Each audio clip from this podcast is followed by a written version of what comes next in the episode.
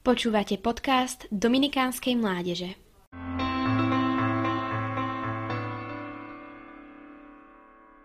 Druhé prikázanie máme zväčša automaticky spojené so zákazom používať Božie meno a mená svetých bez úcty ako kvetnatý doplnok našim konverzáciám a už vôbec pri preklínaní či v hneve.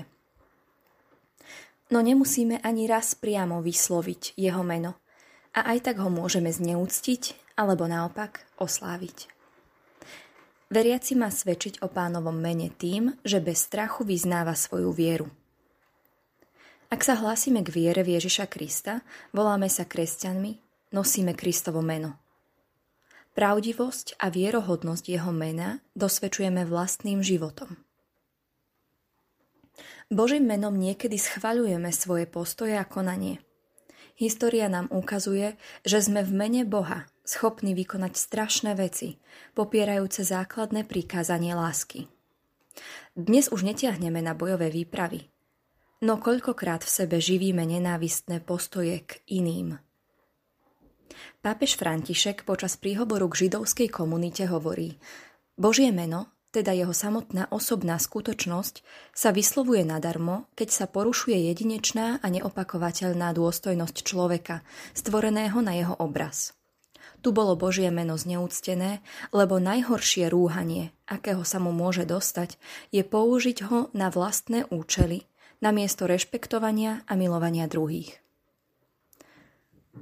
Pri horlivom obhajovaní Božieho mena a jeho zákona niekedy zabúdame, že pred nami nestojí len ideologický protivník, ale v prvom rade človek hoden lásky.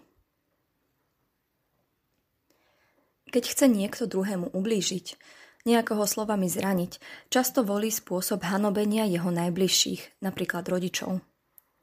Potom môžeme počuť nahnevané moju mamu alebo otca si do úst neber. Svojich blízkych máme v úcte a chceme, aby sa o nich tak aj hovorilo.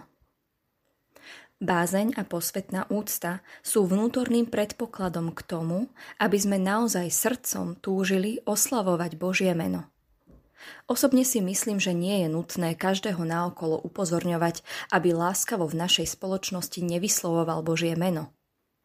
A keby to bolo, keby len samotní kresťania mali vo veľkej úcte pánovo meno.